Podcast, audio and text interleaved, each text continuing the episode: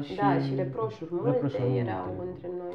Și chestia asta care... Și vă era reproșați și- ce? Dacă nu e... Că de ce ala are, de ce nu am eu, că de ce X-ul e la vacanță nu știu unde, de ce nu suntem A, tu îi noi, făceai de reproșuri, ce- erai domnișoară de aia Da, care... Da? Exact, Da. exact. Era domnișoara aia răsfățată și cred că ăla a fost primul moment care trebuia să Că m-am trezit la realitate. două topoare ca lume, pentru că mă săturasem de femeia aia răzgăiată, vreau și eu nu știu unde, vreau și eu nu știu cum. Și am zis, băi, eu vreau femei, adică o femeie, nu o fetiță.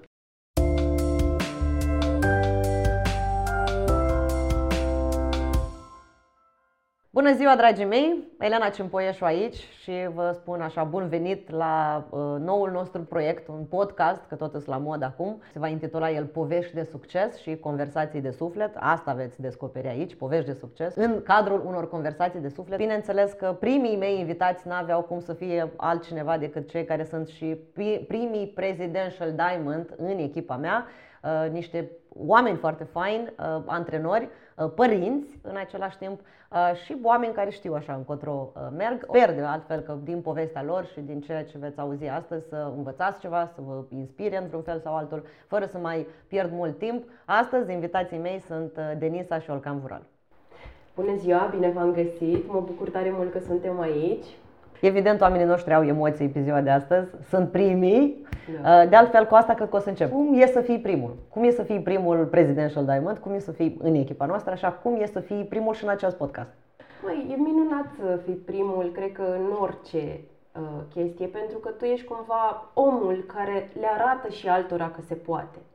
Și mi-am dorit tare, tare mult să se realizeze acest rang, nu atât pentru mine cât, și pen, cât pentru echipa mea, pentru că mă vor lua ca un exemplu. Și într-adevăr, chiar așa au și spus în momentul în care am făcut Presidential Diamond, uite că se poate, se poate și în felul tău. Pentru că noi trăiam cu impresia că se poate doar după modelul Elenei Cimpoeșu. Da. Care dintre voi este mai competitiv? Înțelegeți întrebarea mea? Da, da, da, niciunul. Nu sunteți Eu. Competitivi? Eu. Tu ești Eu, competitiv? cu Eu, de siguranță. exemplu, așa funcționez. Dacă Da. Pentru mine, uh, uh, asta poate să fie o sursă din asta de motivație, dacă vrei. Nu, nu, nu pentru toată lumea funcționează. Da? Unii, pentru, pentru unii, comparația sau competiția, să zicem așa, este contraproductivă, adică tot, tot, singurii oameni cu care se pot uh, uh, întrece este cu ei înșiși, da? nu este deloc productiv să se compare cu alții. Pentru unii, uite, e produ- pentru mine este productiv să, să fiu în competiție, da? Să am, Da. să, uh, adică pentru mine ăsta să fiu primul e o sursă de motivație. Tu ești Da, competitiv. pentru mine da. da. Eu nu așa funcționez. Tu cum funcționezi? Eu sunt pe treaba mea, relax, n-am, nu mă stresez foarte mult, nu intru în competiție, dar uh, primul Presidential Diamond în echipa Donectar, mai ales în echipa ta, din punctul ăsta de vedere era foarte valoros pentru că suntem uh, primii lideri care nu funcționăm cum funcționezi tu. Adică online Adică nu- sunteți total diferiți, Exact, da. exact, Suntem- tocmai că exact. suntem suntem total total diferit. Adică uh, oamenii aveau niște idei în cap când te vedeau la live-uri, la seminare. Extraterestru. Cum, exact, extraterestru. Uh, a- are niște butoane care poți să vorbește cu 200 de mii, 300 de mii, cu stadioane de oameni. Ei, Uh, mai am până la stadioane. Exact. Dar uh, noi suntem altfel. Noi funcționăm foarte mult. Unul la unul, de la Ajungem și discuție, acolo, ajungem da. acolo. Apropo că ai început să vorbești tu și nu de alta, dar oamenii deja probabil se întreabă de când am spus numele tău, Olcan. Da. Aș vrea să încep cu voi, cu originile voastre. De unde veniți? Și o să vreau întâi să-l aud pe, pe, pe Olcan Da, așa. eu de- unde v-ați născut? M-am, m-am născut în, uh, într-un oraș în, din Turcia, de origine sunt turc, uh, de vreo 5 km apropiere de Iran, la vama Iranului. Uh, În scurt timp am mutat în Istanbul și toată, cu- adică până la 17 ani copilăria mea a trecut în Istanbul și după aia am ajuns în București cu ideea de mă înscriu la facultate, dar nu m-am înscris. A, tu ai venit în România să te înscrii la facultate Da, și a da, rămas da, facultate da, și da. ajungem acolo tu? Da.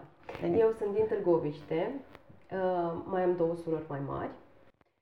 Uh, am locuit... uh, Ești mezină. Da, am locuit la țară, Răsfățată? undeva lângă Târgoviște, de fapt, nu chiar în oraș. Um, și mi-am petrecut copilăria într-o casă modestă, într-o familie modestă, unde s-au simțit, bineînțeles, și foarte multe lipsuri în copilăria mea. Dar cumva chestia asta m-a motivat. Îmi spuneam încă de când eram copil că eu o să am foarte multe lucruri. pentru că atunci nu le aveam. Aia urma să vă întreb pe fiecare. Care au fost provocările în copilărie? Au fost foarte multe, inclusiv de la uh, nu aveam ce mânca, uh, nu aveam haine uh, cu care să mergem la școală. Eu întotdeauna primeam de la surorile mai mari, lor li se cumpăra și eu primeam uh, ce rămânea cumva de la Era ele. suferința principală, hainele? Da. Hainele, De-aia ai devenit o mâncarea, fashionistă? dulciurile, da, da, da. Da, au fost foarte multe provocări, uh, inclusiv când mama mea îmi spunea că trebuie să fac curat în capul meu, era, da, o să mai fac curat acum cât sunt copil, după care cu siguranță nu o să mai fac curat pentru că o să am menajeră, bucătar și toate cele. A fost așa un, o setare a mea și într-adevăr s-a realizat pentru că eu am crezut cu tot sufletul că îmi voi depăși condiția, voi ajunge cineva și undeva. Tu? Provocări? Eu, Copilărie? din copilăria Frați? mea, Da, am- suntem șase frați, dar na, fiind de la cultura turcilor, eu de mic copil trebuia să mă descurc, noi aveam de Așa zici cultura turcilor, de parcă noi trebuie Da, să știm păi cultura. noi- Noi, noi despre turci nu știm, nu întrebăm decât când nu noi- înțelege cineva Da. ceva, ești turc, atât. Da, da, da, exact. La noi, eh, ce se întâmplă, mai ales în Istanbul și familie mare, întotdeauna ai un exemplu mai mare care se descurcă, are banii și, și ia ce vrea și asta. Și chestia asta, practic, te împinge să, să-ți dorești încă de copil mic să-ți faci eh, propriul tău bani, știi? Și să lucrezi, să faci ceva și aveam o legătură... Aveți afacerile în sânge, da? da? Da, da, e în sânge. Și eu de la, cred că de la 10 ani, tatăl meu avea magazin de haine, am grosist.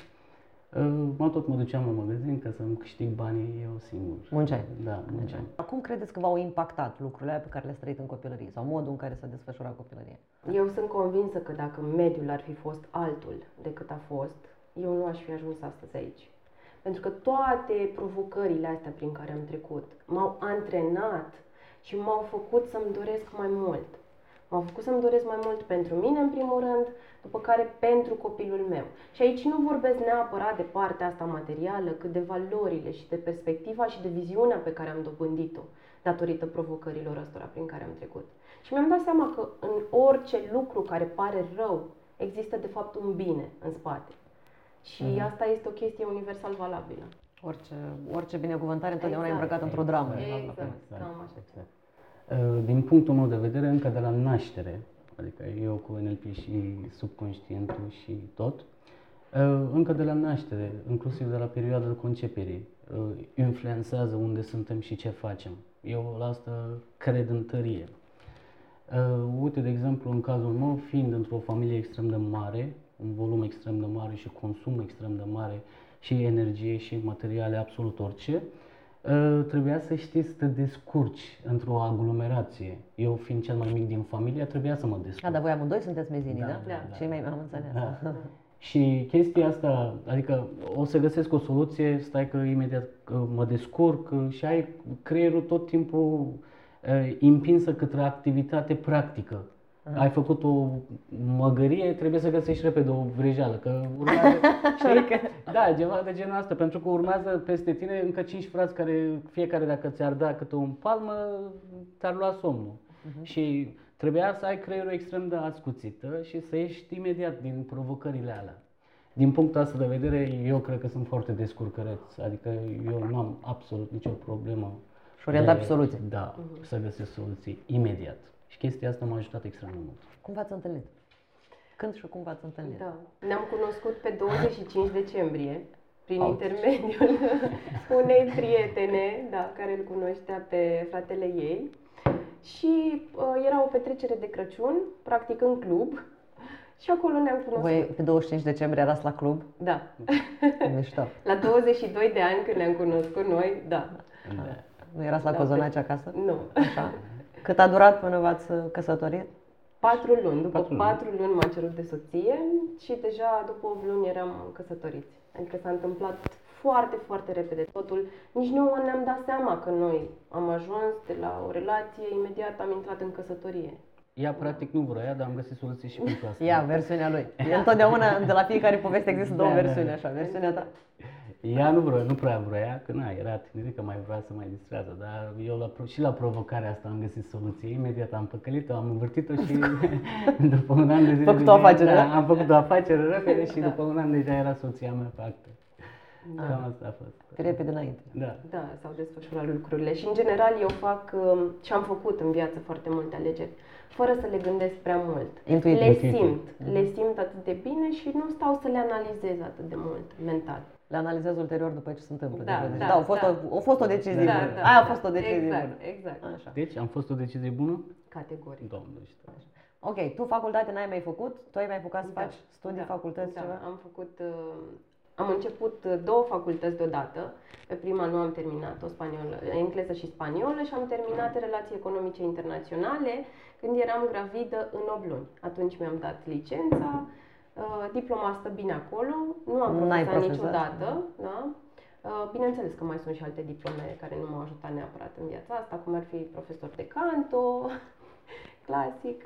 Ce ai făcut? V- V-ați luat? Ne-am luat. Tu înțeleg, erai direct în business. Da, da. Ce da. făceai? Eu Hai să deja luăm așa. aveam- Aveam un magazin de haine. Am Când, vrut- când erați da. căsătoriți, voi, Da, da, adică da. așa deja era, erai un, o, un, aveai o micro-întreprindere, aveai un Da, magazin da, de da, haine? Aveam magazin de haine unde vindeam angro pentru toată România. Și veneau oameni și își cumpăra mărfuri, hainuțe de la magazinul meu pentru ca să Magazinele vinde, mai da, mici. magazinele mai mici. Așa. Și tu, Și eu stăteam Ce? acasă. tu erai casnică. Da. Erai și mămică deja sau încă nu? Uh, nu, când ne-am căsătorit, uh, nu. Am stat Erai un nevasta timp- turcului, nevasta turcului afacerist? șmecher. Am da, înțeles? Da, da, da. Uh, după care a venit fetița noastră de 9 ani, de acum, da, Nisa, pe lume și am rămas acasă cu ea. Dar uh, între timp mai mergeam la magazin, îl mai ajutam cu ce puteam. Dar nu mă regăseam neapărat în mediul Nu erai ăla. neapărat implicat în nu, acel nu, business. Nu, nu. Cum era viața voastră în perioada aia? O, da, am trecut prin uh, foarte multe provocări pentru simplu fapt că el uh, era asociat cu frații lui și cumva era o afacere la comun și acolo existau foarte multe frustrări, foarte multe neînțelegeri, fiind uh, trei românce, cu trei, căsătorite cu trei Trei. turci, care împărțeau aceeași afacere, îți dai seama că era nu chiar uh, roz totul, dar chiar și de acolo ne-am luat foarte multe lecții. Am învățat să stabilim limite sănătoase, am învățat că este cel mai bine să fii tu pe picioarele tale fără să te amesteci cu alți oameni, de exemplu. La un moment dat, chiar uh, când eram însărcinată, am și renunțat la afacerea Da, da. cu ei și ne-am uh, desfășurat afacerea noastră. Am deschis un magazin care nu a funcționat nici la foarte mult, pentru că noi avem uh, foarte multe falimente de-a lungul timpului. Da. Da. A, Uraia, am urmat să vă întreb, care Da. erau, că ce provocări ați prin ce provocări ați trecut, dacă ați trecut prin provocări în perioada da. Bă, Sunt la multe. afacere tradițională, cred că, din punctul ăsta de vedere, falimente nu lipsesc. Adică o afacere cu succes ar trebui să trece prin faliment. Nu, altfel spus, de fapt, un afacerist de succes ar trebui să treacă măcar pentru un faliment, nu? Exact, exact. Da, și eu da. am vreo patru, cred că. Și, Ca- da. e, imediat înainte de dotarea cred, e, cu două, trei luni, e, am pierdut absolut tot ce aveam. Aveam o căsuță la, la București, la Pipera, care l-am pierdut, aveam un magazin care l-am pierdut, e, deci am rămas cu absolut nimic în perioada aia. Am chemat pe Deni și zic, Deni, hai stai jos, uite, eu nu mai am absolut nimic.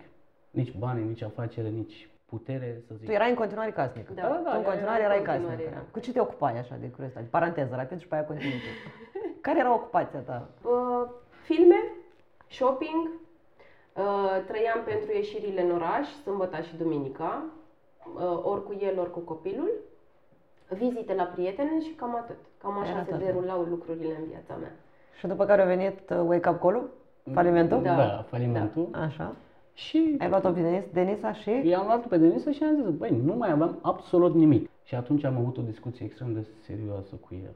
Am zis, deci, ori te calmezi, ori se pără. Dar ce înseamnă să te să calmeze? Încerc să înțeleg. Ori te calmezi, adică făceai scandal, de trebuia să te calmezi. Da, și, da, și reproșuri multe reproșuri erau multe. între noi.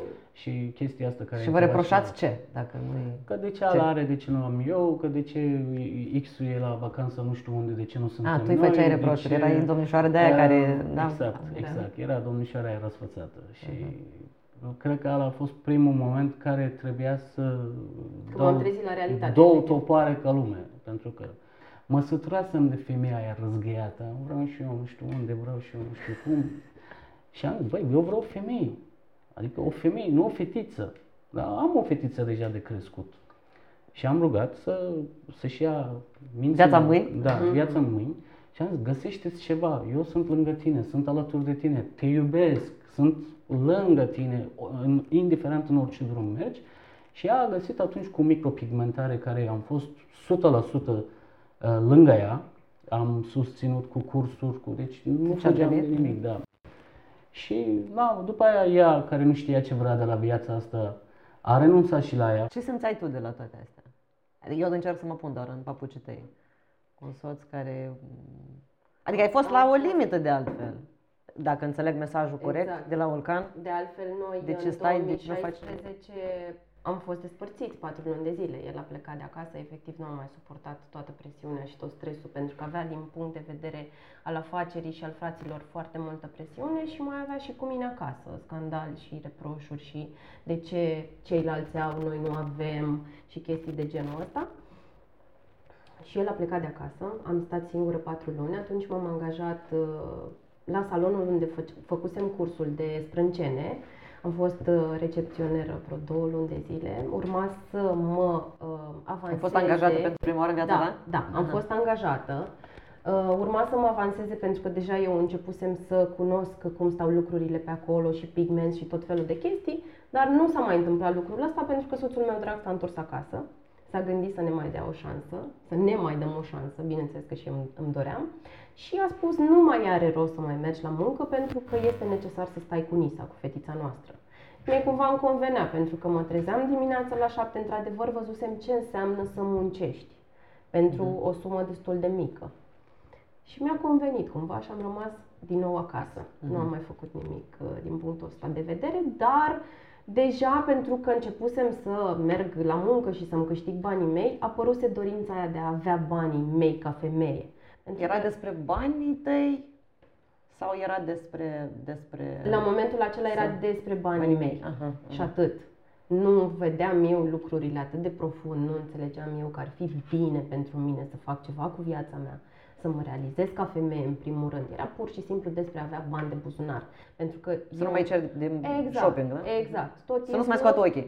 Exact, tot timpul mergeam la el să-i cer bani, chiar dacă erau banii familiei. Simțeam ca și cum eu merg la el să-i cer bani și în momentul în care ne certăm sau avem uh, discuții, el îmi reproșează că ți-am dat, ți-am făcut și îmi doream tare mult să am bani de buzunar.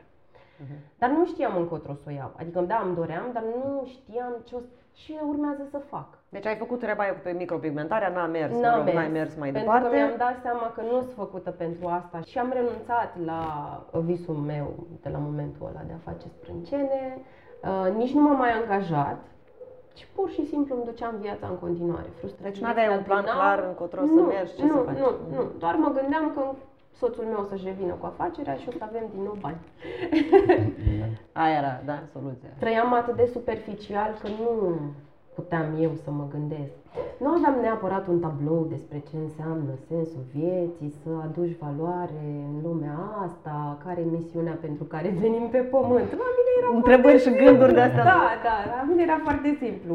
Unde mai merg astăzi la shopping, în ce vacanță mai ajung vara asta și tot așa. Și copilul să fie bine, practic asta mă interesa. Să fie bine pe modelul, să fie viu și sănătos. Exact, Asta să aibă ce mânca eventual și să meargă la o grădiniță. Cum s-a întâmplat intersecția cu Dotera? Cum ați ajuns în Dotera? Păi, după cum știți, e foarte logic. Dacă mama și dacă părinții nu sunt bine, bineînțeles că nici copilul nu e bine. La momentul acela Nisa era un copil destul de anxios. Uh, au existat și niște întârzieri uh, neurologice, să-i spunem, niște dezechilibre, efectiv. Am tot fost în căutări timp de 3 ani, avea 3 ani și 2, două luni când uh, m-am înscris în Dotera. Am tot fost în căutări așa cu ea și cu homeopate și cu anumite terapii. Uh, dar lucrurile nu mergeau nicăieri, adică îmbunătățiri nu existau. Îmi mai trăgea așa homeopata semnale de alarmă, medicul homeopat că ar trebui să lucrezi la tine, copilul nu este ok din cauza ta, tu ești cum ești, vezi și tu, nu, nu, nu, eu nu aveam nicio legătură la momentul acela, era copilul și atât. Și bineînțeles că s-a întâmplat, Dumnezeu mi-a deschis o poartă, a spus dacă, probabil, dacă nici acum nu te trezești la realitate și nu vezi de fapt câte lucruri nu faci și cât nu lucrezi cu tine, cumva era, am simțit că era ultimul tren. Și m-am trezit în grupul Donectar, am început să citesc tot ce se întâmpla acolo, deși eu, chiar dacă nu analizez foarte mult, așa mentalul meu, creierul meu îmi spunea că, măi, dar nu are cum să fie chiar așa ce poate să facă unul esențial, de să rezolve ce nu pot rezolva medicamentele, să zic așa. Cu toate astea, am continuat să citesc. Și azi așa, mâine așa. Deja începusem să stau foarte mult pe grup. Nu mai stăteam la filme, nu mai stăteam la Să- telenovele. să- așa. Da, începusem să petrec foarte mult timp pe grup și să mă informez.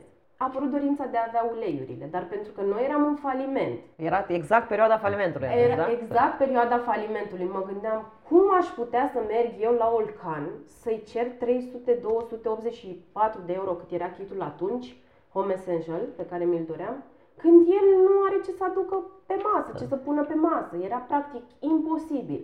Și am tot zis, mai aștept, mai aștept, mai aștept. Și n-am mai așteptat foarte mult pentru că în decembrie s-a întâmplat să avem, din cauza discuțiilor noastre, niște dureri de stomac crunte, pe care eu înainte le inhibam cu pilule. Și am zis, e timpul să cer niște mostre de la îndrumătorul meu. Și ții minte că ți-am scris Da. ție, aia, mhm. m-ai trimis la îndrumătorul meu, la Natalia Drăgălin, mi-a dat mostrele acelea, cu Zengest, tămâie, clarisage și încă ceva, cred că un gard. Mi-a explicat cum să folosesc, i-am dat și lui, a avut încredere din prima, deci nu a spus absolut nimic, i-am zis, ia, asta am turnat în Asta e gură că curioasă. Zengest. Cum de? De obicei, așa clasic, așa bărbații noștri nu prea vor. Adică durează ceva timp și mult până bărbații... Eu prima dată când am văzut, uh, când a venit cu ulei, eu am acceptat imediat pentru că uh, în cultura noastră la turci, Ah, uh, plantele și uleiurile și tot ce vrei tu să auzi, adică tot ce vine de la natură este vindecare. Asta știu 100%.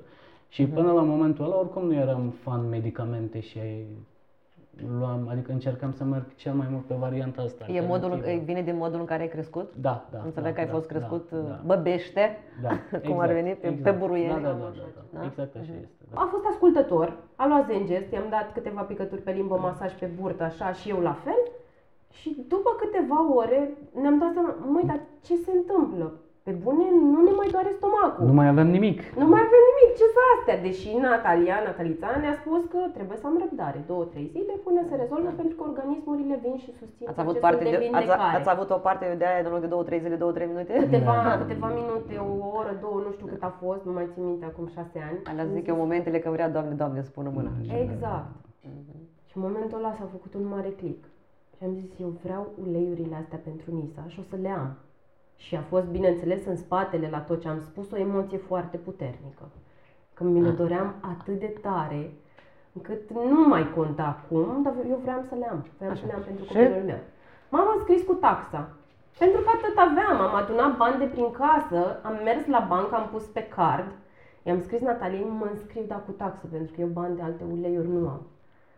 M-am înscris, am aflat foarte repede despre planul de compensare, pentru că a fost o chestie foarte interesantă. Eu am întrebat-o ceva pe Natalia și ea mi-a făcut un screenshot din birou virtual și am văzut bani acolo. Ah, Și mi-a aia- picat S-a fița. picat fița, da. Am zis, care-i treaba cu banii ăștia? Stai că eu sunt cu banii.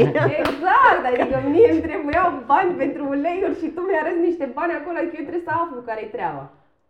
Și mi-a explicat, știi, dacă le recomanzi rudelor, prietenilor și așa mai departe și ei aleg să se înscrie în dotera, dotera te recompensează pentru asta.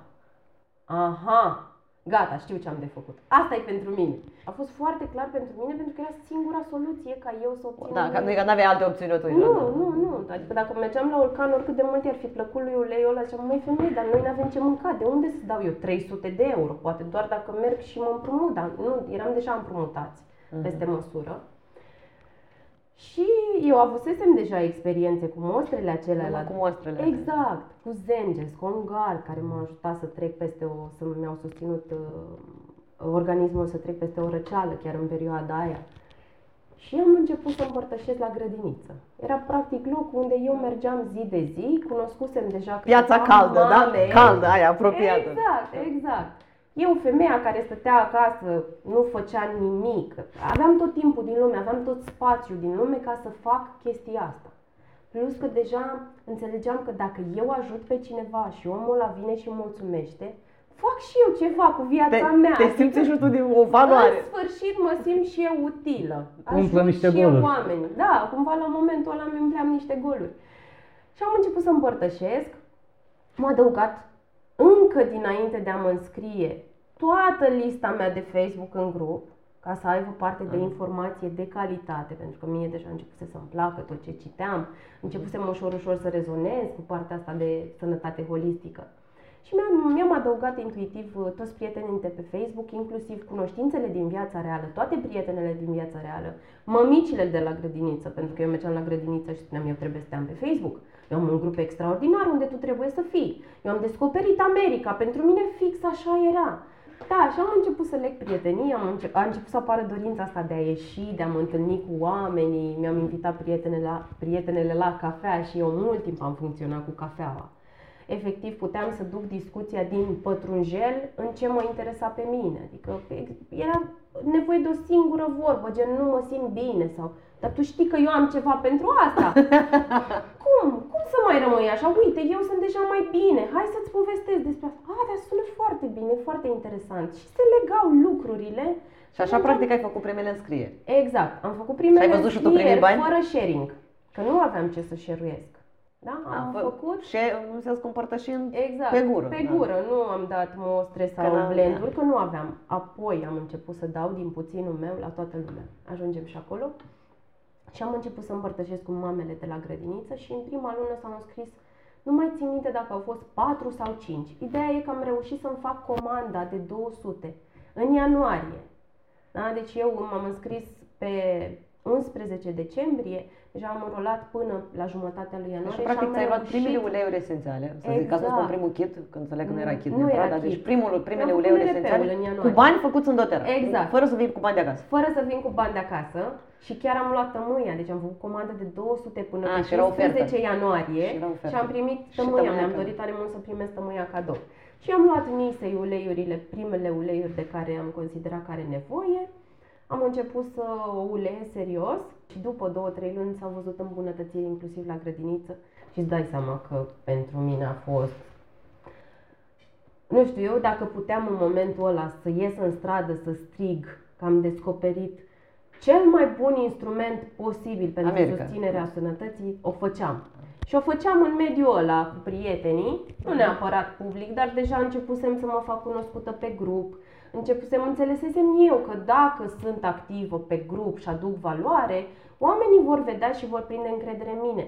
Și nu era neapărat intenția de a o face pentru a înscrie, dar îmi doream atât de mult să împărtășesc ce am descoperit, să afle mamele care se, se chinuie cu Tu copiii. te simțeai tu bine și vrei și alții să exact. primească Să același ajut, lucru. efectiv să ajut uh, femeile. Pentru că eu am o slăbiciune așa pentru partea asta feminină. Îmi doresc să fie toate femeile fericite, să ajungă să fie împlinite așa cum am reușit eu în tot ce E am undeva mers. cu rădăcină, cu sursă din ce n-ai, n-ai simțit-o, Da. nu? Din femeia Exact. fără, Fără sens, sens, fără... care efectiv își duce viața așa în bătăile vântului. Tu cum o vedeai în perioada aia? Ca să... Ei, cred că din punctul ăsta de vedere eu am fost cel mai fericit om. Pentru că tot focusul ăla s-a luat de pe mine și s-a pus în altă parte. Adică veneam acasă, uh, era la calculatoare, la donectar, la postări, la citit. uh, Într-o dimineață eu mă duceam la muncă la ora Adică 5 ea era, dimineața. ea, ea era Da, da, da, da, cu da. treabă, da? Tu Da. erai non-stop pe grup, pe Exact. postări, Și- printre Dar conversații. nu mai aveam timp de el să Nu bată avea cap. timp El de își mine. făcea. Nu te mai bătea la cap. Da, nu m-am mai bătea la cap, unul la mână, iar două la mână am văzut schimbările extrem de rapide. De ce?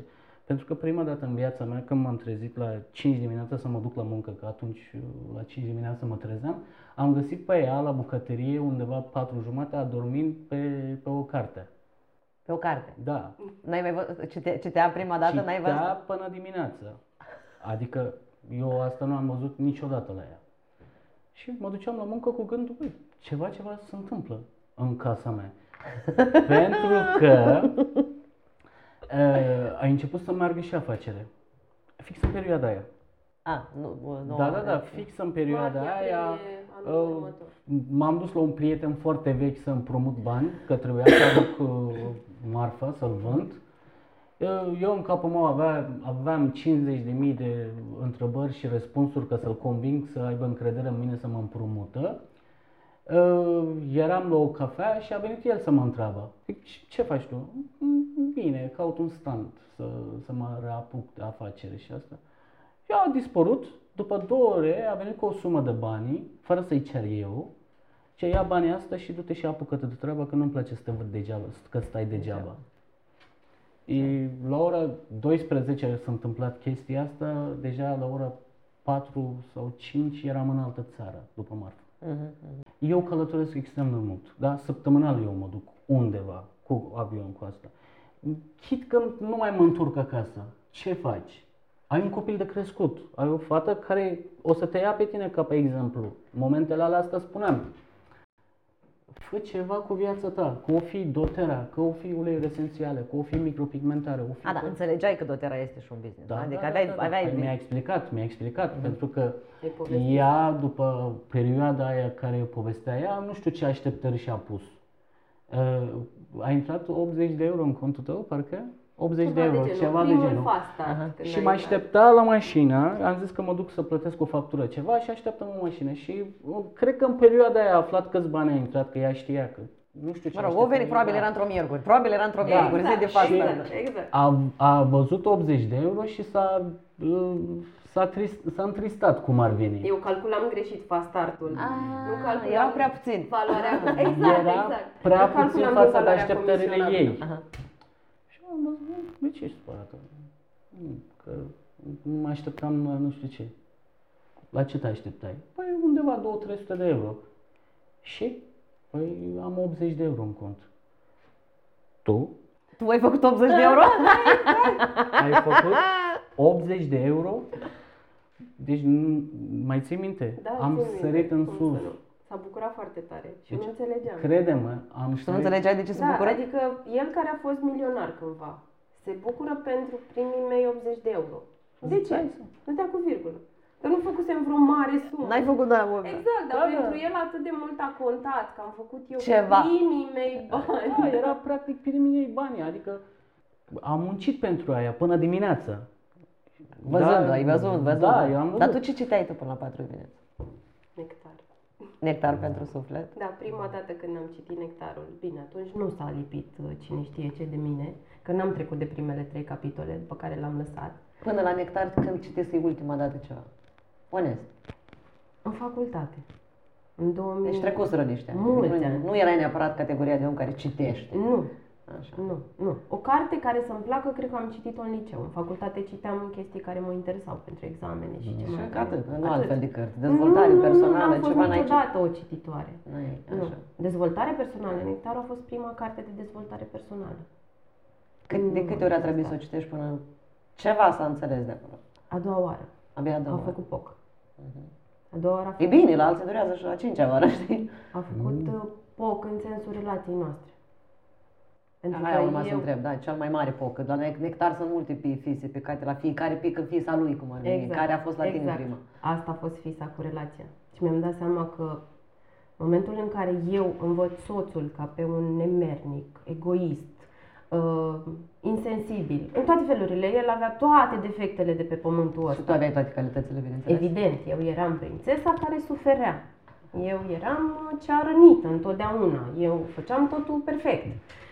În momentul în care am înțeles că eu îl creez așa cum este el și că toate lucrurile vin ca să-mi întărească mie ce cred despre el, am zis, ok, e clar că trebuie să schimb ceva la mine. E clar că el nu este singurul vinovat. E clar că noi am ajuns aici și pentru că eu am greșit enorm și pentru că eu mă port cum mă port și trebuie să schimb ceva. Pentru că deja nu mai suportam. Eram, țin minte că ți-am scris la un moment dat că vreau să divorțez? Da, da, da. Și tu mi-ai zis, ia nectarul ăla și Mai citește-l citește-l odată. Am zis, ok, înseamnă că dacă mi-a spus chestia asta, nu e degeaba. Clar că ceva o să găsesc acolo. Dar știi că spun același lucru la sute de oameni și mă ascultă Da. Sunt convinsă. doi din 100, da. Da. Dar la mine deja era mult prea dureros tot ce se întâmpla, știi? Momentul la când efectiv îți ajunge cuțitul la ochi și zici, dacă nu o fac acum, nu o mai fac niciodată. Și eram disperat, efectiv. Da? Noi, într-adevăr, ne- începusem să ne revenim cu afacerea, dar între noi lucrurile nu mergeau așa cum îmi doream eu. De ce? Pentru că aveam așteptări doar de la el. Și asta se întâmpla în acela prim an de doTERRA. Exact. Adică asta se întâmpla paralel cu Aprilie, doTERRA. Tu, mai 2018. ce a urmat cu doTERRA? Ce Ce a s-a urmat cu întâmplat? Ce doTERRA? a urmat? Am Ce ai făcut descoperit? click-ul cu Descrie un pic relația. din... Am, am înțeles că, de fapt, eu nu mă cunosc pe mine și Automat n-am cum să-l cunosc pe el. Și mi-am mutat focusul de la el la mine. La Ai ce întors am prisma. Eu, ai exact, întors am prisma întors către, prisma. către tine. Pentru prima dată în Exact, viață ai pentru întors. prima dată. Și n-a fost ușor, crede-mă. Și eu te cred. Eu, eu chiar te cred, eu știu, a da. fost într-un Cel mai greu fel. lucru de făcut în lumea asta. Da. A fost dureros, îmi dau seama cât de mult am greșit față de familia mea, față de soțul meu, cât de mult l-am judecat, deși a fost singurul om care m-a susținut. Și ușor, ușor s-a echilibrat și relația noastră și lucrurile cu Dotera deja mergeau în direcția în care trebuie. Îmi setasem primul obiectiv, îmi doream să devin silver, am ajuns în mai 2018. Aia vreau să vedem, cam cum a fost o evoluția cu, cu Dotera. Practic, în, pat- după patru luni am făcut premierul, uh, silverul după 8 Trebuie să explicăm un pic, luni. cred că premier sunt, e un rank în Dotera. Da? Deci Exact. avem rancuri în Exact. Dotera. Rank. Elite, premier. Exact, rancurile. Cred că, mai, cred că mai degrabă ar trebui să vorbim în termen de cei care ne, s- sunt de-ai noștri ne știu. Nu înțeleg la Exact, cine practic referim. niște, Etape. urcăm niște scări, da? care vin și ele cu lecțiile lor, scările acestea. Așa, Deci în patru luni în premier? patru luni premier, în 8 luni silver, în februarie 2019 gold, în uh, iunie platinum și deja în septembrie, după un an și 9 luni diamond. Un an și 9 luni diamond.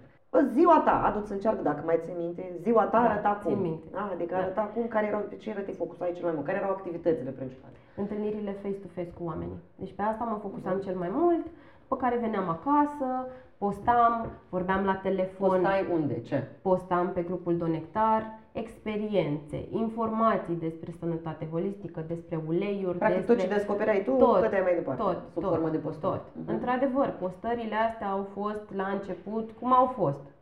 Da, nu tocmai profi. Pe care am început. La tot. Bună ziua, da. Așa. Exact. Pe care am început să îmbunătățesc, dar zilnic postam, cel puțin în primii ani, zilnic postam, răspundeam pe grup. Eram super mega activă, doar dotera făceam, da?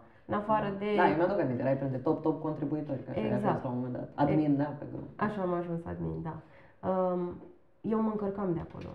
Adică îmi plăcea atât de mult, iubeam să răspund, iubeam să ajut, iubeam să o fac și la 12 noaptea. N-aveam nicio problemă. Puteam să stau efectiv în pat. și Eu să mi-aduc aminte în răspund. perioada aia, că erai și 12 1 noapte Da, și da, nu mai, da, eu da, de da. multe ori mă întrebam, tu mai dormi? Da, foarte puțin dormeam în perioada aceea.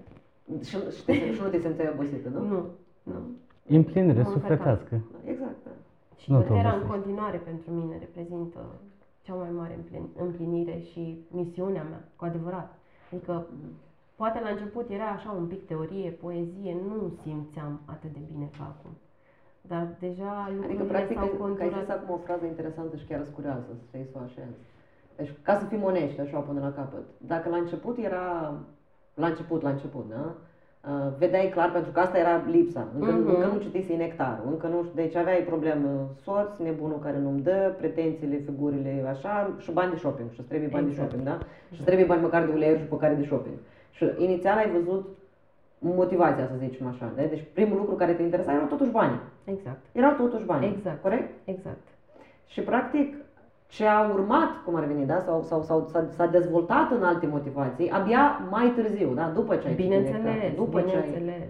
Da? Și după ce am realizat că eu astăzi contribui la lumea în care vreau să trăiască copilul meu. Dar asta vine mai târziu. Da. Asta nu era la nivel de Nu, conștientizare la început. nu, nu, nu. Cumva a evoluat. Mult, mult.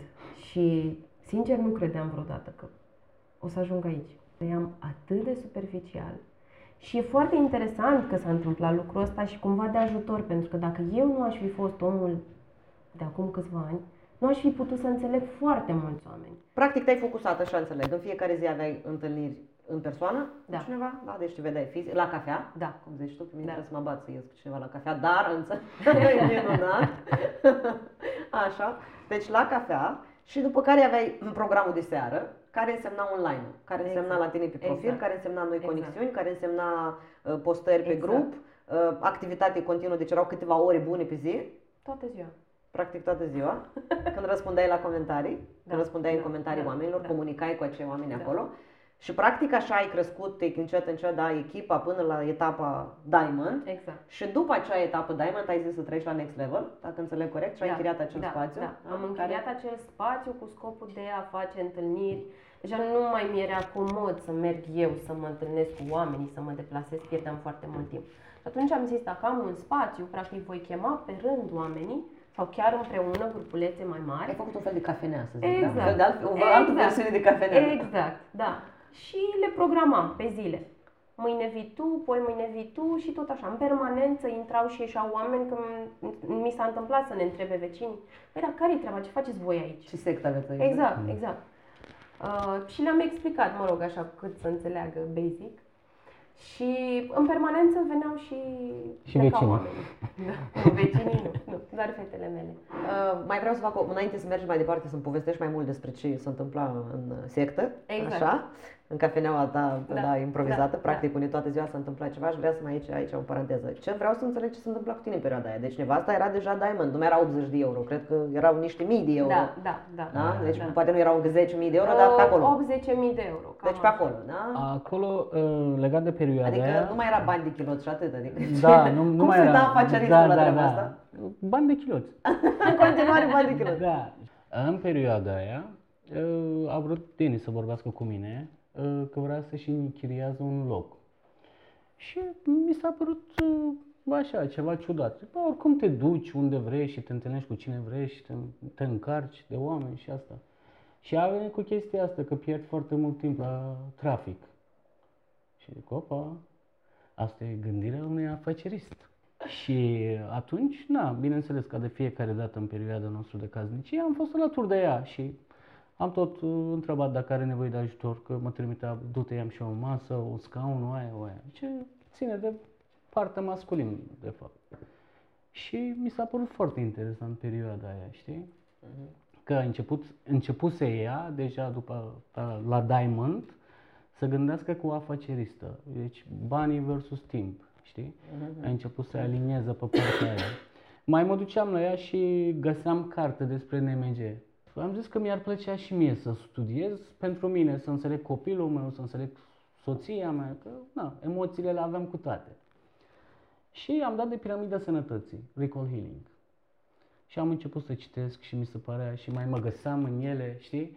Uh, Anumite, eu fiind un om cu afacere, interacțiune cu foarte mulți oameni, na, se dezvoltă și foarte multe emoții și atunci a- făceam identificările în capul meu singur, dar niciodată, deci niciodată din cauza uh, blocajul asta lingvistică, adică bariera asta lingvistică, mai corect să spun, eu nu m-am văzut niciodată că mă duc eu la oameni să vorbesc Să despre le vorbești tu, da. emoții, să vorbesc despre uleiuri, adică nu exista așa ceva. Eu pur și simplu învățam pentru mine.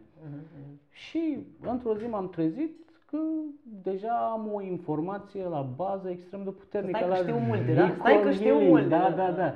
Și de exemplu vor, începea, na, pe partea asta de cercul meu, începeau oamenii să vorbească de, de, despre niște lucruri care eu în capul meu deja știam să le identific. Cumva este așa partea de contribuții pe care o faci, da, noi în Doter Mm. avem partea noastră de contribuții pe care o putem face în lume și este partea aia de parte financiară. Da. Știi, da. eu cu tu, ca un om care aveai deja o afacere și cumva gândeai prin prisma asta, să înțeleg că chiar și așa, în acea perioadă nu vedeai neapărat partea financiară de la Dotera, cât vedeai partea asta de contribuții pe care poți să o faci Exact. tu.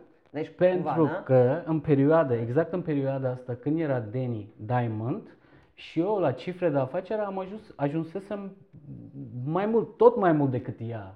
Evident, Pentru da. că totul s-a așezat, s-a aliniat. Deja Cât câștigai în perioada? uh, undeva 12-13 mii de euro pe lună, să zic Adică așa. te, te era pe aproape. Te, te, Da, te-a- da, da, da, da, da, pe bineînțeles. S-a pe acolo, s-a apropiat. Da, și mă bucuram, ziceam, Doamne ajută, că să câștigi și mai mult. Că Asta... asta... Și țin minte că era foarte încântat că zicea, tu ești cu partea ta, faci și tu o anumită sumă, mai fac și eu și ne ajutăm Da, unul pe pe altul și altul. Da, facem da, ceva da. împreună. Da, e, și din punctul ăsta de vedere, ce înseamnă apply, nu? Eu am văzut cu adevărat. Pentru că eu, mental, gândind despre banii, afacere și asta, logic, asta mă gândeam. E, Tu aduci 10 de acolo, eu aduc 10 de acolo, deva, deja aveam 20. Și țin minte și ca pe în ziua de azi cu Adrian. Cu Adrian, când ne-am întâlnit, zic, "Bă, e bine, dacă ajung eu la 20 și Deni să facă Blue Diamond undeva 20, aveam deja 40 de mii de A, deci tu ție- le Da, da, vedeai da, totuși, da. le vedeai înainte, le vedea înaintea ta, da? Da, pentru că eu vedeam pe ea. Eu întotdeauna aveam mare încredere în ea că o să facă. Uh, Pentru că am văzut uh, focul ăla, știi? Uh, Și a zis, gândești foarte greșit. El a zis, ia? Uh, Nu, Adrian, A, Adrian. a zis, gândești foarte greșit. Zic, de ce? Păi uite că, unul la mână că ești turc, două la mână că ești autentic, trei la mână ai informație. Adică ai început, deci țărâitul ăla pe zi, știi, du-te la birou, o oră, citește. S-a construit o bază. în, La- în traducere, încerc să-ți traduc cum ar, cum ar veni turc acum, cumva când gândești prea mic, asta era, da? Asta ți-a spus? Cum Cumva ar că... fi- Ceva de da, genul. Ar veni cum cu ar fi gândești dacă mic. ați fi împreună în chestia asta. A, să deja. lași afacerea Mhm. deoparte și deja Exact. tu să te asociezi cu ghilimele, să faceți o echipă. Exact, cam acolo a bătut el. Zice, Și dacă nu vedeai lucrul ăsta. Nu, niciun caz. Nici, niciun caz. Îți dai seama, după 15 ani să renunți E clar, la da, e afacere, clar. Adică șmecherul și tău. era și pe partea emoțională. Cum să fiu lipit de soția, non-stop Sau, cu ea, da, plecări, exact. aia, aia, aia. Deci nu, aveam, Deci o, nu. aveam o frică la nivel subconștient. Nu, nu, trebuie. Că eu sunt bărbat, siguranță trebuie să fie la mine. Și A, nu vedeai în Dodera că e Dar siguranță, norm- nu vedeai așa? Mhm. Da, da, eu trebuie să fiu, să merg, na, energie masculină asta înseamnă siguranță. Hai să nu? revenim la, la aia, cu- așa, că nu înțeleg deja, încerc să apropii poveștile așa. Închiriat uh, spațiul ăla, uh, aveai, mă rog, apartamentul ăla ce era cu cafene, secta? Exact. Mă rog, revenim la Da, sectă? da, da. Revenim la sectă, așa, apartamentul ăla și, uh, practic, ce făceai era să te întâlnești în continuare cu oamenii acolo, da? Exact. Deci oamenii veneau, plecau, deci cam cum făceai? Deci, înțeleg, toată ziua îți stabileai întâlniri acolo, da? Exact. Și veneau oamenii și efectiv îi ascultam. Încercam să identific care este nevoia lor primordială. Ce-i doare cel, cel mai tare. Dacă vorbim de parte de sănătate, păi începem cu uleiurile și cum te pot susține uleiurile. Dacă tu deja ești... Dar oamenii începeau pur și simplu așa să vorbească de la sine, așa, fără să întrebi nimic. Sau totuși măcar îi întrebai Nu, ce. îi întrebam, bineînțeles. Îi întrebam cum stau lucrurile în viața lui. Eu întreb pentru că ce? Mă ierți că vă întrerup așa. Eu întreb pentru că ce? Pentru că eu, de exemplu, eu, Uh, mie mi-e foarte greu să stabilesc o întâlnire cu cineva, știu că pare ciudat, dar mie mi-e foarte greu să stabilesc o întâlnire cu cineva pentru că în mintea mea deja stă că eu mă duc la acea întâlnire, iar acea întâlnire înseamnă pentru mine automat un seminar pe care trebuie să-l țin. Eu. Mhm. În mintea mea nici nu e că eu pun o întrebare și pun o întrebare și mai departe ascult pe cineva. Eu trebuie să mă duc deja să am seminarul. De, asta înseamnă că am nevoie de energie, asta înseamnă că am nevoie deja de să am tema în cap. Care, deci pe mine dinainte mă interesează care e întrebarea, ca eu să mă duc eventual să țin seminarul ăla. Și pentru mine ar fi să am 8 întâlniri pe zi, de exemplu, dar în 8 ori, 8 întâlniri pe zi, asta ar însemna pentru mine 8. Adică deja pentru mine sună 1 extrem de obositor și 2 nu știu și dacă aș putea să țin da, partea asta. De-aia tu intuitiv ai ales așa, adică ai conștient, știai ce faci Da. nu era o chestie intuitivă, Nu. adică la modul cum ai ales, cum ai știință, înțelegi ce Știam întreb? foarte clar că dacă omul ajunge la mine, voi ajunge Îl să am descurci. niște, de, da, niște discuții de suflet, adică până, nu știu, în profunzime. Cât se poate de mult. Omul îmi spune că are probleme financiare sau are probleme cu în relația de cuplu. Eu îl duc până acolo încât el să-și dea seama că soluția este în dotera. Și dacă face dotera. Și mai exact cum făceai treaba asta?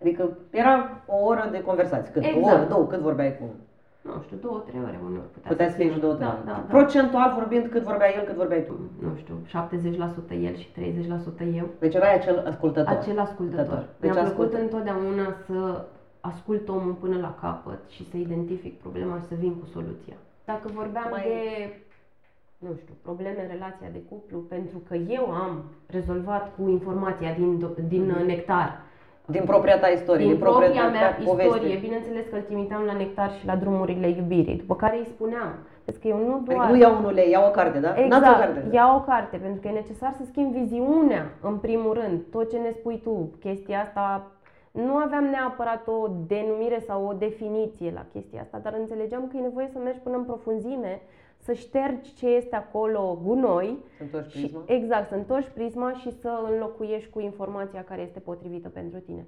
Și îi făceam trimitere la cărți și spuneam, nu e suficient doar să spun să o citești, tu te întorci peste o săptămână și vorbim despre asta, sau peste două. Sau A, tu în practic funcție- automat stabileai următoarea întâlnire. Exact, exact. Și tot așa omul, cu omul cumva fiecare. era, Da. bă, trebuie să mă duc să citesc, da? Cam Sau așa ceva, Da. adică nu vii la mine să-mi consum Încă o timpul, dată eu îți să- dau soluția și tu te duci acasă și nu faci nimic. Nu merge așa. Vii la mine și reluăm discuția și vedem ce ai putea să îmbunătățești. Practic veneam cu niște instrumente pentru a-i rezolva problema. Și instrumente fiind, hai să le luăm așa. Care erau soluțiile principale așa? Deci unde îi trimiteai, am înțeles, îi trimiteai la Nectar și la drumurile iubirii? Uh, Și dacă toate era- filmulețele de pe Clubul Diamanților, dacă vorbeam de faptul că omul nu știe cum să-și gestioneze timpul, da? și Mhm. dădeam cu time management și cu tot ce ai mai făcut tu din seria Lans- Lansează afacerea adică Dotera. Cu, cu cei cu care sănătatea era rezolvată, relația era Exact, ok, exact. cu business-ul treaba e așa. Exact, Mhm. exact. Um, le împărtășeam din povestea mea, pentru că este foarte importantă povestea personală. Nu poți să-i vorbești unui om despre ceva ce tu nu ai făcut sau într-o experiență prin care nu ai trecut. Da, poți să-i dai anumite chestii pe care tu încă na, nu poți să le trăiești pe toate în viața asta. Mai Evident. sunt și situații și de atunci te folosești de poveștile altor persoane Pe care le știi. pe care le știi. Exact. Mhm. Și uh, ușor, ușor uh, au crescut, uh, a crescut echipa. Oamenii au început să-și dorească să facă același lucru pe care îl fac eu. Au crescut lideri, au crescut uh, um, sharer builder și așa mai departe. Și dacă vorbeam de persoane care veneau la mine și doar aveau contul, um, doar se înscriseseră în dotera, îi încurajam foarte mult să folosească produsele ca să aibă partea asta de experiențe. Pentru că altfel n-ai cum să le vorbești Și oamenilor. aici bănuiesc dacă te tu- foloseai din postările de pe grup, Exact, dându-le, da, exact. aflându-le Da, soluții. eu am fost cumva un facilitator, să zic Mhm. așa. Conector. M-am- Conector. Cum zice da. Eric Ure să fii Da. conector. Da. Tu chiar ai fost... Uh, Da, mi-am dat seama că practic noi avem toată informația de care avem nevoie în grupurile de suport. Și Adică, m-am adică folosit practic, altfel, ca să, la definim, maxim. ca să definim până la capăt cei cu conectorul ăsta, Mhm. n-ai încercat să fii tu 100% tu și atât, Exact. tu sursa principală de, de toate, eu le știu pe toate, eu îți pot Dar rezolv nu le toate. știu pe toate. Da? Și asta le-am spus tot timpul oamenilor mei, că eu încă mă antrenez, încă învăț. Adică, bă, băieți, și eu nu știu încă sunt nimic. deschisă. Bă, eu nu știu Da, nimic, da, dar soluțiile, da, răspunsurile da, da, aici, da, aici, aici. Exact, exact. Cât timp ai avut spațiul ăla? Un an jumate? Doi ani aproximativ. Cam așa. Aproape 2 ani, da? Doi ani, Aproape da. 2 ani în care în fiecare zi ajungeai acolo. Da, Și în fiecare zi aveai conversații cu oamenii echipați. exact. Asta înseamnă, nu știu dacă ai făcut vreun calcul vreodată, cam câți oameni Foarte sunt. mulți. Da? Deci Foarte în mulți. fiecare zi asta... Dar aveam și oameni care veneau săptămânal. A, deci erau și oameni care pur și simplu Da, repetat de nou, deci- erau la antrenament. În momentul în care am renunțat la spațiul ăla, mi-a spus, ne este dor de energia de acolo, ne este dor de tot ce am creat noi în perioada aia și de toate discuțiile noastre de suflet. Și practic e așa, deci în aia 2 ani, întâlniri în fiecare zi, la birou, da? Da. la acel birou, Da. cafenea, Da, whatever, birou. secta, centru sectei. Ai făcut treaba asta, ai început, erai Diamond Da. și Și cât a mai durat până la... Ce s-a întâmplat în sensul rezultatelor? Uh, Cum au crescut Am rezultatele? ajuns Blue Diamond după un an. După un an Blue Da. Diamond, Și după alți doi ani, încă du- după doi ani, Presidential Diamond. Presidential Diamond. Da. Aia bun, ai ajuns Blue Diamond, practic, când a venit pandemia, ce erai? Ce rank Blue ai? Diamond. Deja, deja era, tu te-ai apucat să faci Uh, înainte. Nu, nu l-am făcut. Pandemia a venit în martie, eu am făcut Blue Diamond în Deci iulie. imediat după. Iulie, Imediat după. puțin, Da? scurt timp. Imediat după. Da. Și asta e perioada, practic asta înseamnă aproape dublu, Da, aproape că se pentru noi dublase. a fost o creștere fabuloasă în echipă în perioada pandemiei. Deci creștere, bonusul tău, comisionul tău practic și ăla aproape că s-a dublat, Da. dublat, în principiu, da, S-a la Blue dublat, Diamond. Da, da. Și domnul afacerist, cum se uita la treaba asta? Domnul afacerist, uh, e crum să spun chestia asta, dar s-a bucurat de toată pandemia aia și COVID-ul ăla. Uh, Deci am apucat de informație masivă. Afacerea ta a fost apea, Afacerea mea s-a impactată, închis. afectată? Da, da, da, închis. S-a închis. Deci S-a de unde închis era toată- bine, bine, da. bine, bine, Da, da, da. pandemia iar te-a... Da, da, da. În al Com- șaselea toate faliment? complexele s-au închis, uh, complexele de afacere. Cu care alea erau comerciale, în București, unde- comerciale, exact. Și am zis, gata, până aici era. Și m-am, uh, nu, adică Dar pentru prima dată nu erai disperat pentru că era... nu eram disperat deloc, pentru că Era o perna de bază, salvare. Era da, perna. De, de, unde, e sigura, de unde siguranța era da, ta? Și unde a ajuns și unde siguranța, face, unde a ajuns exact. siguranța? Da, da. și am început, uh, a dispărut și frica aia brusc cu pandemie, că limba română e greu, cum să dai informația aia, una e să zici tu un pahar, altul e să vorbiți de emoții și așa mai departe. Și am pus mâna la tot ce am prins. Am citit. Deci eu citeam zilnic. Deci tu ai folosit perioada aia Foarte pe mult. propria Deci, o perioada evoluție și aia creștere. Cred că a fost cea mai productivă perioadă. Din viața punctul ăsta de mea. vedere. Da. Din punctul ăsta de vedere, Exact. de al crește, al cunoașterii. Exact, de cunoaștere, de informație, de valoare, Tu citind, de eu chiar sunt principii. curioasă, tu citind în română, tu poți să citești în română? Da, pe Nectarul și Drumurile Iubirii am citit În în română, română. că nu în altă și limbă, acum corect. citesc Dar și atunci majoritatea în turcă. Deci mai mult citești în turcă da, totuși. primul lucru care am făcut, am fost în Turcia, că am un om, că eu am fost tot timpul cu cititul și am luat, cred că, vreo 200 de carte. Din, că- din cărți, așa? Da. Tur, aha, din Turcia. Despre dezvoltare personală. Aveai lista de și- autori, cum Da, da, ai- da, aveam toate liste puse frumos. Și Cătălin i-a mă duceam dat o listă. Și, Și? academiile. Academiile m-au ajutat extrem de mult atunci. Academia Noua Viață? Da, Da. Academia Noua Dar Viață. și planul care era? Adică din punct de vedere al afacerii, planul era că ce? Că trece pandemia și mai deschid odată business-ul a 70 oară? Ala De era fapt, planul? De fapt, nu aveam niciun plan. De ce? da, nu aveam, sincer spun, nu aveam niciun plan. Am zis că o fi ce o fi. Tu te gândeai să deschizi magazinul. Dar nu știam dacă continui. Am zis că a fost o pandemie, a închis afacerea mea, nu am murit. Da, totul e în regulă, copilul e bine, eu sunt bine, soția e bine. totul- Bani avem. Da, banii avem. Vin nesiguranță de aia, dar Exact. n-avem niște bani. Și am zis, o să încerc. Prima zi care am deschis magazinul după pandemie, în continuare oamenii erau cu mascuțe, erau cu... Mă rog, cu toate protejarea nebunia. Asta, cu toate nebunele astea. Am zis că eu nu pot. Ah, tu zici așa, deci practic în perioada când cât de cât se mai relaxaseră din, Da, s-a din mai deschis restricții, din nou, da. tu ai început să, ai continuat cum ar veni cât de cât cu magazinul. Dar nu am rezistat mai mult Și de n-ai două re- zile. Nu. Deci, A, a treia zi am închis. Am închis. Au tu, fost- a, tu, a, practic așa, tu după toată perioada aia de, de scufundat în cărți, Undeva Deci au închis- șase luni, timp de șase luni. timp de șase luni scufundat în cărți, după ce ai ieșit din cărți, gen tot bănuiesc, s-au schimbat Da, niște da, lucruri da, acolo, da. ai revenit în lumea reală, în viața reală, în magazin, cum ar veni, Exact. Unde oamenii erau cu măscuțe în continuare și unde Și discuțiile... multe alte situații Și și, multe și-a alte. dat seama că nu mai face Și nu parte mai puteai. din peisajul ăla. Da, da, da. Deci, efectiv, așa a spus când a venit acasă. Eu nu mă mai regăsesc acolo. Lumea mea nu mai e acolo. Pentru toți banii din lume nu mai pot să fac asta. Da, Atât de mult se schimbaseră lucrurile la el. exact. Și Și ăla a fost momentul deciziei? Am Da. fost, deci prima zi am fost, uh, am stat două ore, am rezistat două ore. A doua zi uh, am tras de mine că să stau, băi, S-a stai așa, forțat. e afacerea ta, uh, care în perioada aia, fix înainte de pandemie, noi cu echilibrarea asta am cumpărat și un apartament de valoare de undeva 75-80 de mii de euro. Așa de bine s-a aliniase lucrurile și uh, strict din afacerea mea, partea aia. Pentru- de- Deci în 2 ani deja am ajuns la nivelul ăla de poți să-ți permiți un apartament din faliment, din zero, din minus. A doua zi, trei ore am rezistat și a treia zi am dat mesaj în drumul către magazin, am zis că eu nu, nu o să pot. Nu o să pot, Ok. efectiv nu o să pot. Pentru că am înțeles ce înseamnă timp pentru familia, am înțeles ce înseamnă să lucrez pentru, strict pentru bani. Mhm. Asta e cel mai dureros lucru în viața unui Când om. realizezi că ai lucrat până Exact. atunci numai Da. pentru bani și atât. Și mi-am amintit la un moment dat, eu mă duceam la marfă, na, prin, cu avioane și asta și aveam tot timpul bani în buzunar ca să pot să cumpăr marfă. Și mi-am amintit la momentul ăla, fix uh, perioada când mă duceam către magazin, e, am trecut printr-o turbulență extrem de puternică, dar eram cu bani în buzunar.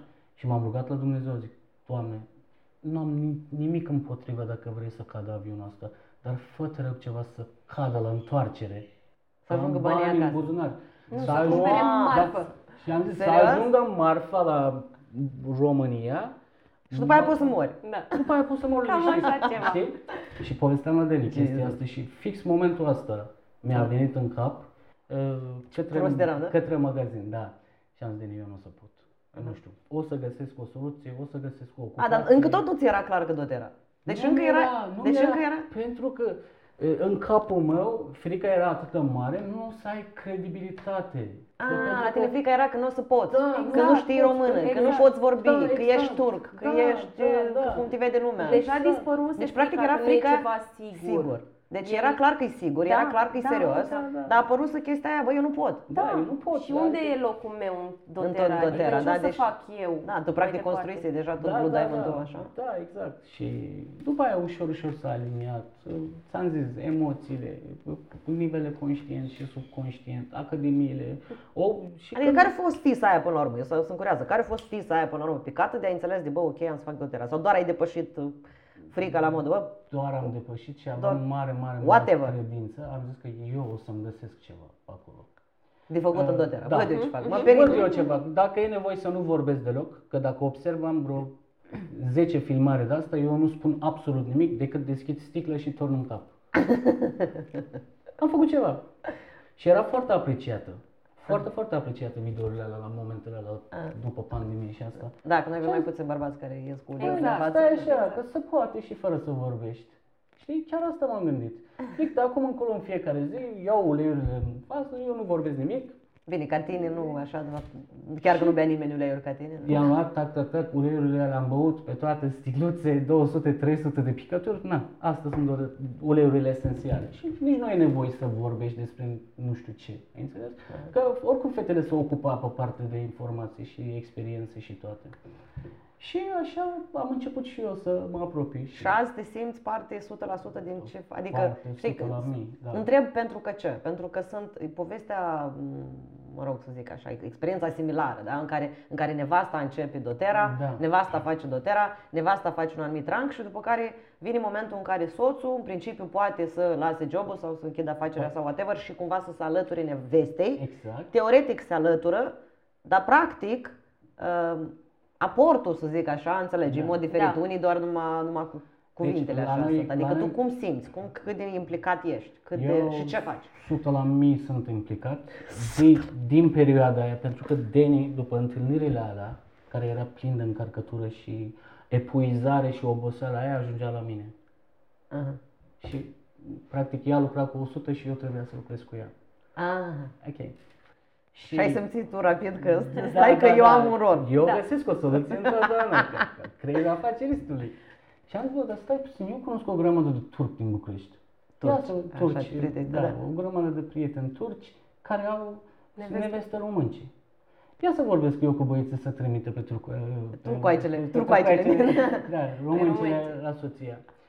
Și am observat că credibilitatea asta către de la un bărbat la bărbat, "Bă, uite, afa- soția mea a descoperit o afacere foarte frumoasă. Din și- gura ta sună altfel. Da. Da. Și, a, ok, hai să spun la soția mea să-ți trimite să, să, Să vină. la o întâlnire. De altfel e prima abilitate. Da. Prima Și Și abilitatea treptat a noastră. apărut dorința de a intra în seminarii cu mine. Să vorbească. Da. Și zic, wow, asta Turcul e s-a chiar apucat de tare. vorbit. Da. Oh, da. da. Și la un moment dat, Deni uh, nu găsea speaker la seminar sau... Eu am zis, mai stai mă relaxată că vorbesc eu dacă e nevoie, că am mii de experiențe. Aia e, dacă fac mișto de mine că am pucit cuvintele și asta și aia mai râdem și noi și trece. Da, da, da, mă. e foarte autentic în Da. evenimente. Adică, Când a fost primul eveniment la care ai vorbit tu? uh, după un an uh, și două luni, ceva de genul. Da. Deci până atunci, toată activitatea ta, practic tot ce ai făcut a fost online, în persoană, în- la Unul la centrul sectei, unul la unul. N-am avut și atât. niciun eveniment, niciun seminar fizic. Prima oară am vorbit uh, la primul eveniment din Diamond Club în ianuarie, pe 5 ianuarie 2019, nu o să uit nici acum. Eram aproape gold. Um, L-am făcut. Am reușit să spun informația, dar vocea mea tremura în așa hal încât oamenii nu știu ce au înțeles. Și eu eram convinsă că am ratat, a fost groaznic. La sfârșit, doamnele alea au venit și m-au îmbrățișat și au spus, îți mulțumim, ai fost minunată. Și eu mă uitam așa la ei, pe bune? Dar ce am spus? Că n-am spus nimic. Eu parcă n-am zis nimic. Nimic. Dar asta Dar s-a apropo- simțit energia. Deci am insistat să, să mă rog, detaliez astea pentru, pentru tocmai pentru asta. Că cei mai mulți oameni au tocmai frica asta. Și dacă oameni care au frica asta, unui turc, cu bariera, mă rog, cu bariera de altfel, cu frica, Frica ca de a vorbi în în public public. ca la toată lumea și de altfel ai exact. și... Frica ai, de penibil. și ce a urmat după? De câte evenimente au mai trebuit să... Când ai simțit că gata, ca peștele în apă, fără să spună cineva? La Când? Blue Diamond.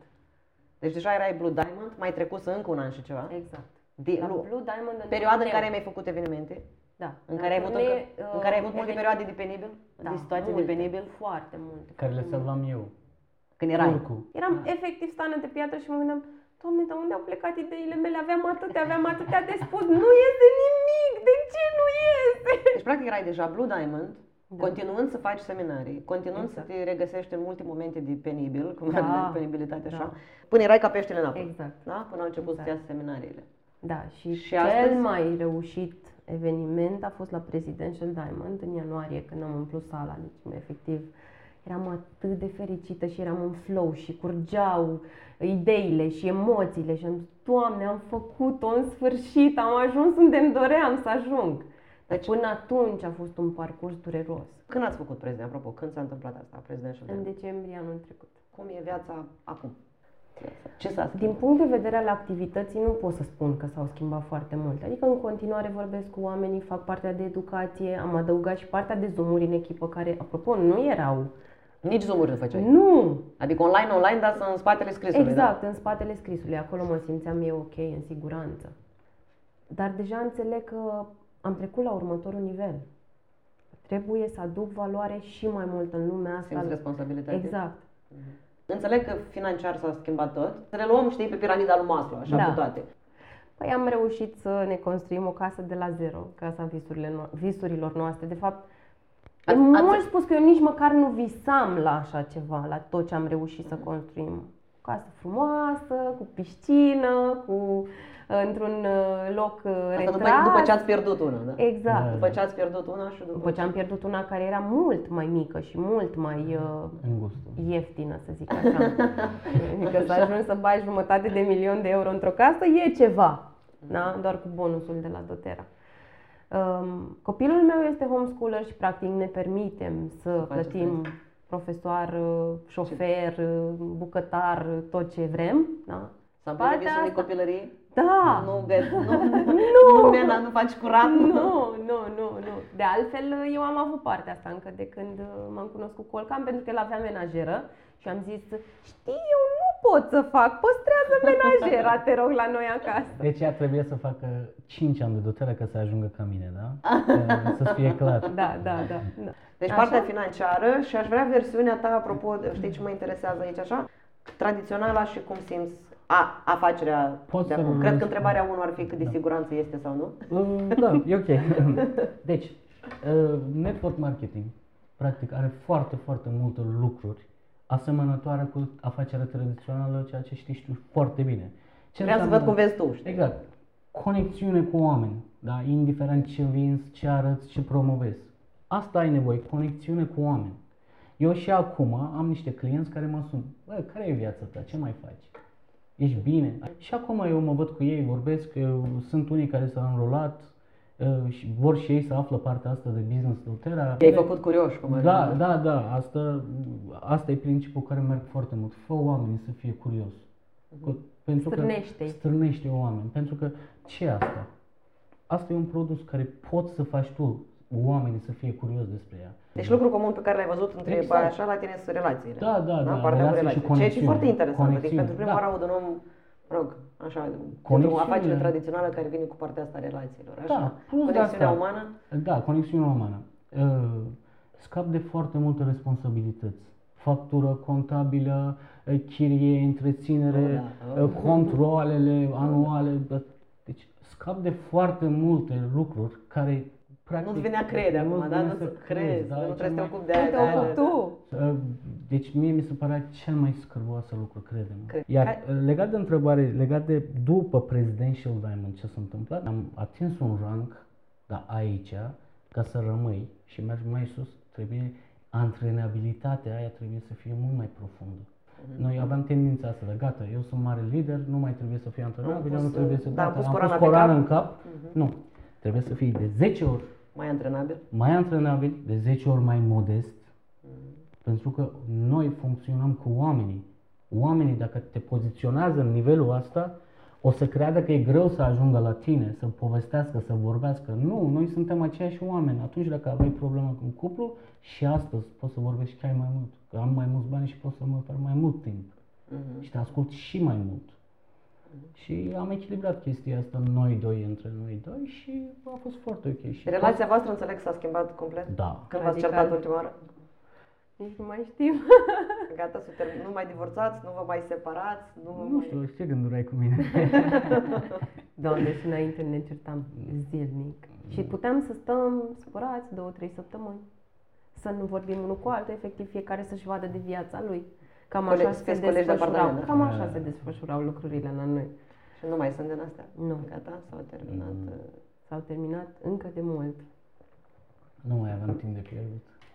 Uh, am ajuns să ne cunoaștem limbajul de iubire, cum funcționează fiecare. Eu mă uit la el și la mine și la cum reacționăm în foarte multe situații și îmi dau seama că parcă noi abia acum ne cunoaștem. Abia cu cum adevărat. faceți ce aveți de făcut. Da. Tu ai zis mai devreme că aveai la un moment dat, uh, aveai la un moment dat așa o, o mă rog, o îngrijorare, un gând din ăsta, așa, cum adică să fac eu business cu nevasta, stau toată ziua cu nevasta Aha. împreună. Da, da, S-a da. schimbat ceva în sensul ăsta? Uh, da. Da, pentru că ne respectăm spațiul mult mai Deci nu mai e o problemă că Da. stați Nu. 24 de ore din 24 Nu. împreună. Nu te mai Nu este. plictisești, nu mai... Nu este, pentru că ne oferim spațiul aia necesar. Ea și eu. Fiecare e cu prisma la el. Exact. Fiecare e exact. întors cu prisma la Și el, crede-mă, fiecare. Elena, suntem foarte diferiți. Noi doi suntem N-am extrem niciun de dubiu, n-am niciun Da. dubiu. Așa funcționează. Adică și la mâncare, și la Exact. îmbrăcăminte, și la gândire, și la energie, și la absolut orice. Suntem atât de diferiți și diferența asta după 12-13 ani de caznicie eu am observat. Abia acum ai Da, observat-o? Da, da. N-ai, da. n-ai realizat până acum? Măi, cred N-ai că- avut timp de ea. Da, nu am avut timp. Nu, am dar avut nu timp. cred că a gând- n-a gândit niciunul dintre nu noi m-am atât gândit de așa cum profund. gândesc acum. Practic, probabil. relația care o avem astăzi ne-a fost dată tocmai pentru că avem atât de multe de luat unul de la altul, fiind diferit. Adică noi n-am fi funcționat dacă eram, nu știu, Adică ce, similari. așa, deci tot observ așa de la voi ce a schimbat major în viața voastră doTERRA, mă rog, prin doTERRA, prin Relație. modul în care v-a dat, uh, mă rog, cu modul în care să vină totuși partea aia financiară, să vină totuși resursele alea, să împliniți toate nevoile astea, piramida lui Maslow, cum ar veni de bază, ce, a ieș- ce s-a întâmplat sau s-a schimbat așa radical major la amândoi, este că analizați mult mai profund la alte nivele de vizibilitate absolut, adică aveți mai multă conștiință de voi înșivă Exact. mai multă conștiință de, sunteți mai conștienți de voi, de cine sunteți și cine nu Exact. sunteți, unde vă aflați cu relația, adică ați coborând mult în profunzime. Da. Da. Tu la un moment dat ai și folosit cuvântul, că eram superficială. Mhm. Extrem de superficial. Și poți să vezi treaba asta apropo de cum înțelegem totul prin comparație, pentru că ai cu ce să compari asta. Exact. Exact. Da? Deci asta e una, ar veni una din valorile așa importante. Da? În cazul tău e mai mult despre timp, mai mult la dispoziție pentru a face mai mult din ce îți cântă sufletul, Exact. din ce Exact. trage. Ai, asta, Asta înțeleg este, bine? da. Înțeleg bine? Asta este și răbdare. Noi avem tendința a, a, a grăbi lucrurile, știi? Mhm, mhm, am înțeles. Vreau să devin president mai mult. O să devii, dar ai răbdare. Fă acțiunile care Fă ce e de trebuie. făcut, fă ce e de Fă ce făcut și ai trebuie. răbdare, da. Și ai Exact. răbdare. Și o să se întoarcă chestia aia la tine 100%. Cum vedeți voi viitorul? Încotro vă, adică ce, ce urmează de acum încolo? Pentru că ajung la, știi, ca pensionarea, cum ar veni. Am ajuns, gata, am făcut Presidential Diamond, am făcut casa, am făcut piscina, am făcut aia, s-au împlinit alea, pot să mă retrag, să mă pensionez, cum ar veni, să așa. Uh, sau să trec la next level, să trec la Next nivel. Voi, level. voi cum vedeți lucrurile? Adică încotro, ce, care sunt planurile alea? Eu una simt că efectiv abia acum începe totul. Avem atâția oameni de ajutat să ajungă în punctul în care suntem noi astăzi și ei la rândul lor să ajute pe alții. Că practic noi acum ne dorim să facem partea asta de legacy, cum se traduce? în Moștenire. Moștenire. Moștenire. Să dăm mai departe tot ce am creat noi până în momentul ăsta. Și bănuiesc la tine Și așa, să focusul e ajungă- pe femeile alea care nu Exact. fac nimic și se uită la Exact telenovele. așa. Trebuie să mă duc să iau Exact toate așa. femeile care se uită la Toate telenovele. femeile alea să vină la mine, că le primesc cu brațele deschise. Deci n-am nicio problemă să fiu vulnerabilă, să le arăt oamenilor prin ce am trecut eu și să le arăt și unde am ajuns astăzi. Practic, eu le bătătoresc drumul Mhm. și le spun, haideți, vă așteptăm un viitor minunat. Antreprenorul din aici, ce? Visere.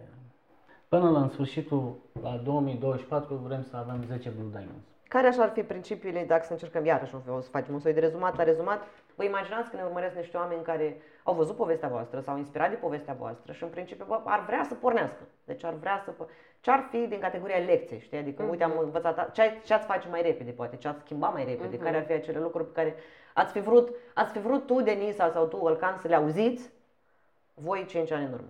Da? Să le auziți voi. Eu aș zice să stă în ea, în sufletul ei și să, să-și dorească schimbarea aia. Ce vrea să schimbă? Bănuiesc că e vorba și de el, Da. nu e numai de ea. Sau de Exact. ea. Fac, mai fac și da. Putem să zicem și copil, și familie, și cuplu, și oricine. Să întoarcă întrebările către ea cât mai sănătoasă, pentru că întrebările sănătoase aduc răspunsuri sănătoase. Mhm. Da? Ce înseamnă o întrebare sănătoasă? Ce vreau să fac? Unde vreau să ajung? De ce ce? vreau să fac cu viața mea? Și să ajungă la de ceurile alea în profunzime. De câte ori e nevoie? Să zice că de șapte ori, dar la anumite situații e nevoie și mai Adică mult. de ce, ca să ce, de ce, ca să ce, de ce, șapte de ori. ce? Mhm, Și, mhm. și toate întrebările către ei. Mhm. Nu către tine, nu către mine, nu către exterior. Să interiorizează și să pună întrebările sănătoase către ei, ca să ajungă la de ce ăla. Tu? Fii antrenabil și niciodată nu te Ce poziționa. înseamnă antrenabil? Hai să încercăm un pic să definești la oameni, știi că așa e simplu, Hai, fii antrenabil. Ce înseamnă antrenabil pentru tine? Să analizezi tot timpul ce faci și ce poți îmbunătăți. Și în momentul în care ceva nu-ți iese, e clar că trebuie să mergi să te informezi. Mhm. Nu există altă cale din punctul meu de vedere. Învață întotdeauna de la oamenii care au trecut pe drumul ăla, pe Adică unde nu vrei da să singur treci cu tu. capul în gard. Exact. Cineva a trecut Adică deja, dacă deci ai mergi și deja învață de un la el. exemplu, Mhm. mergi și învață de la el cu sufletul și cu mintea deschisă. Pentru că omul ăla întotdeauna își va dori ca tu să fii bine. Intenția din spate e de a fi bine tu. Mhm. Și atunci ia tot ce poți de acolo. Scoate de acolo ce e mai bun. O să te șlefuiești în permanență. Chiar dacă uneori ești penibil, cum am fost eu de foarte multe ori la seminarii.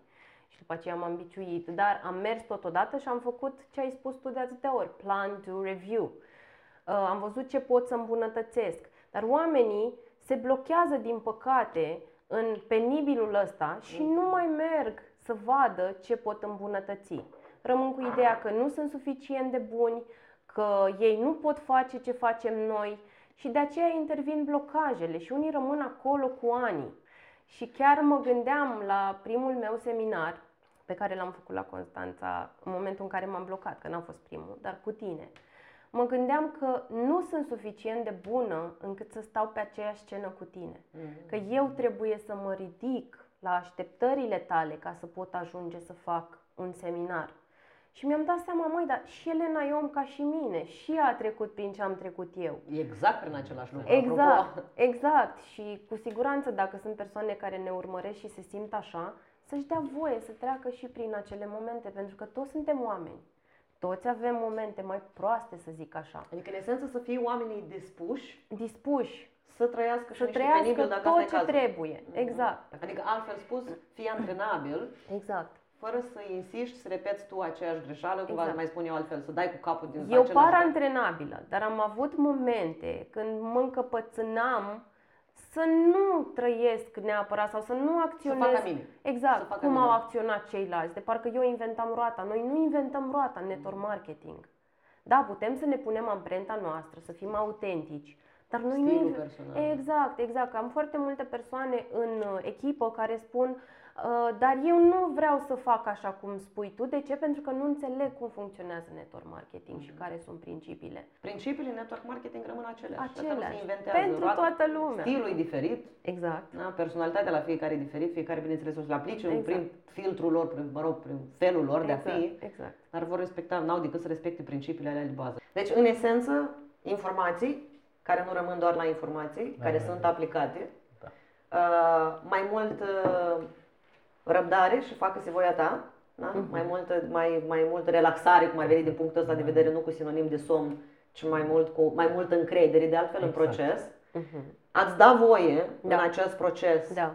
cu răbdare să trăiești erori, greșeli, dacă e cazul, pentru că doar așa le șlefuiești Le și depășești. le, le depășești, Da, le șlefuiești, da. așa ajungi să măestrești toate, Da. aplicând acel plan de review, îmbunătățind în fiecare zi cine ești, ce faci, iar ce știi, iar aplicând, da? Exact. mai puțină biciuială Da. și mai e multă antrenabilitate, mai mult ascultă ce au făcut, uite-te la, găsește pe cei de succes, găsește pe cei care au, au deja rezultate, Exact. care au deja succes Și învață de la și ei, învață nu de la încerca să ei. inventezi Cât o de dată mult nou. poți. Nu încerca să inventezi o dată. Am rezumat bine? Da. ceea ce am Foarte spus? bine. Foarte bine. Minunat, dragii mei. Eu vă tare, tare mulțumesc pentru astăzi. Și noi îți mulțumim. Și noi Mai ales mulțumim. pentru timpul vostru.